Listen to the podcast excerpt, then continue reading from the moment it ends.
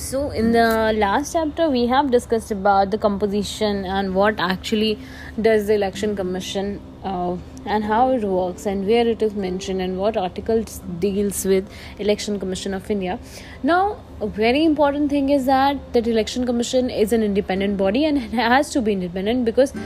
they are conducting elections in the country and if they are conducting elections it has to be fair. So how it maintains its very um, so-called fairness or how it remains independent body that we will see. So we know that article 324 is the article of the constitution which deals with um,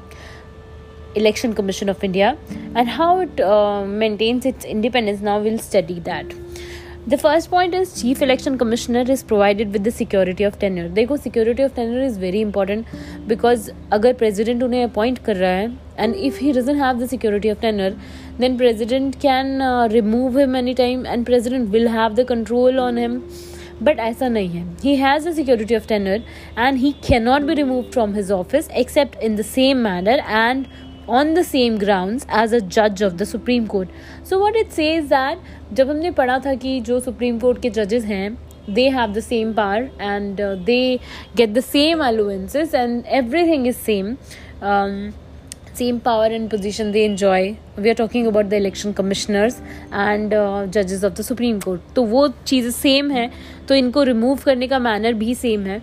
We can remove them in the same manner the जजेज of the Supreme Court can be remove In other words, he can be removed by the President on the basis of a resolution passed to that effect by both the houses of parliament with special majority. That means that agar president has to remove these uh, election commissioners then एक resolution pass hona chahiye to that effect that okay we have to remove the uh, election commissioners and it should be passed by the by both the houses of the parliament and that too with special majority either on the grounds uh, of proved misbehavior or incapacity. So there can be two grounds on which you can remove the election commissioners. One is that he had misbehaved or the other one is incapable of his work. So incapacity and proved misbehavior are the two grounds on which president can move a resolution for removing of the election commissioners Thus, he does not hold his office till the pressure of the president, though is appointed by him. The most important thing is president appoints the election commissioners, but he doesn't have the power to remove them without any reason. So they do not enjoy their term until the pressure of the president. They enjoy their terms and they are removed proper legal framework ke through they are removed not that president wants to remove them, them so he can remove them not nothing like that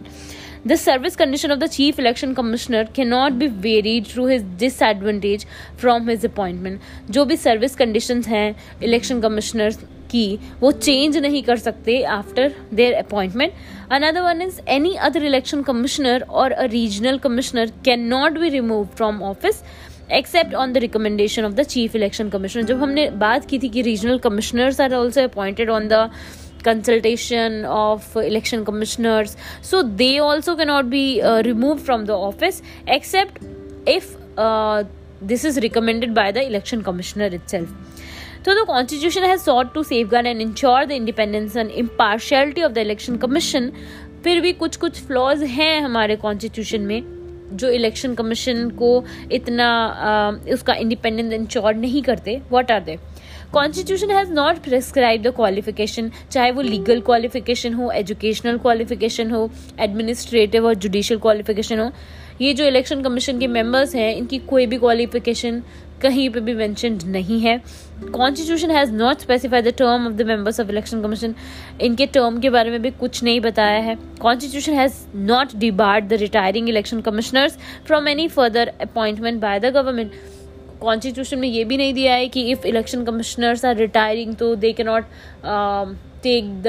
government position further after retirement ये भी नहीं दिया है। So now will move to the powers and functions of election commission and how it works जब हम powers and function of election commission की बात करते हैं specially with regard to the election of parliament state legislature हो गया office of the president हो गया and office of the vice president these can be classified the powers and function can be classified into administrative advisory and quasi judicial to determine the territorial areas of electoral constituencies throughout the country on the basis of delimitation commission act of parliament so जो most important काम है election commission का that it has to determine the territorial area उसको वो proper area determine करना होता है electoral constituencies का पूरी country में कि on the basis of delimitation commission जो डीलिमिटेशन कमीशन ने जितनी सीट्स जिस एरिया को एलोकेट किए हैं election commission has to determine the exact number of seats they have to prepare and periodically revise electoral rules because sometimes new people are born new uh, some people die some people are born and then हमारा जो electoral role है it keeps on changing so periodically they have to revise the electoral role and um, sometimes people gain the uh, age of elections. Uh, somebody has turned 18 this year. So he has to be added to the election um, election rules electoral rules and um, election commission ka hi kaam hai that he it enrolls all the eligible voters in it. To notify the dates and schedules of elections ye bhi isi ka kaam hai to scrutinize nomination papers as well. Um, to grant recognition to political parties political parties को recognise भी election commission करता है। Election symbols भी उनको allot किए जाते हैं, वो भी इलेक्शन कमीशन करता है। Election commission also act as a court for settling disputes regarding granting of recognition of political parties जो काम इलेक्शन कमीशन करता ही है, उसमें भी अगर कोई डिस्प्यूट्स हो जाते हैं regarding granting of recognition to election electoral parties so this is also done by the election commission then allotment of election symbols to them उसके बाद टू अपॉइंट ऑफिसर्स जो इन डिस्प्यूट्स को और इलेक्टोरल अरेंजमेंट्स को देखें, वो भी इलेक्शन कमीशन करता है to prepare a roster for publicity of the policies of the political parties on radio and TV in times of election election commission जो है इलेक्शंस के टाइम पे पॉलिटिकल पार्टीज़ के agendas and what are their policies ये highlight करता है. और election commission advice करता है प्रेसिडेंट को उन matters relating to disqualification of the members of parliament then it also advise the governor अगर हम सेंटर की बात करें तो वो प्रेजिडेंट को एडवाइज uh, करता है और स्टेट की बात करें तो गवर्नर को एडवाइज uh, करता है in matters relating to the disqualification of members of state legislature and it also has the power to cancel the polls अगर पोर्ट पोल्स के टाइम पे बूथ कैप्चरिंग हुआ है वॉयलेंस हुआ है अदर इरेगुलरिटीज हुए हैं तो election commission has the power to cancel the election to request the president और the governor for requisitioning the staff necessary for conducting elections then to supervise the machinery of elections throughout the country to ensure free and fair elections ये सब election commission के ही काम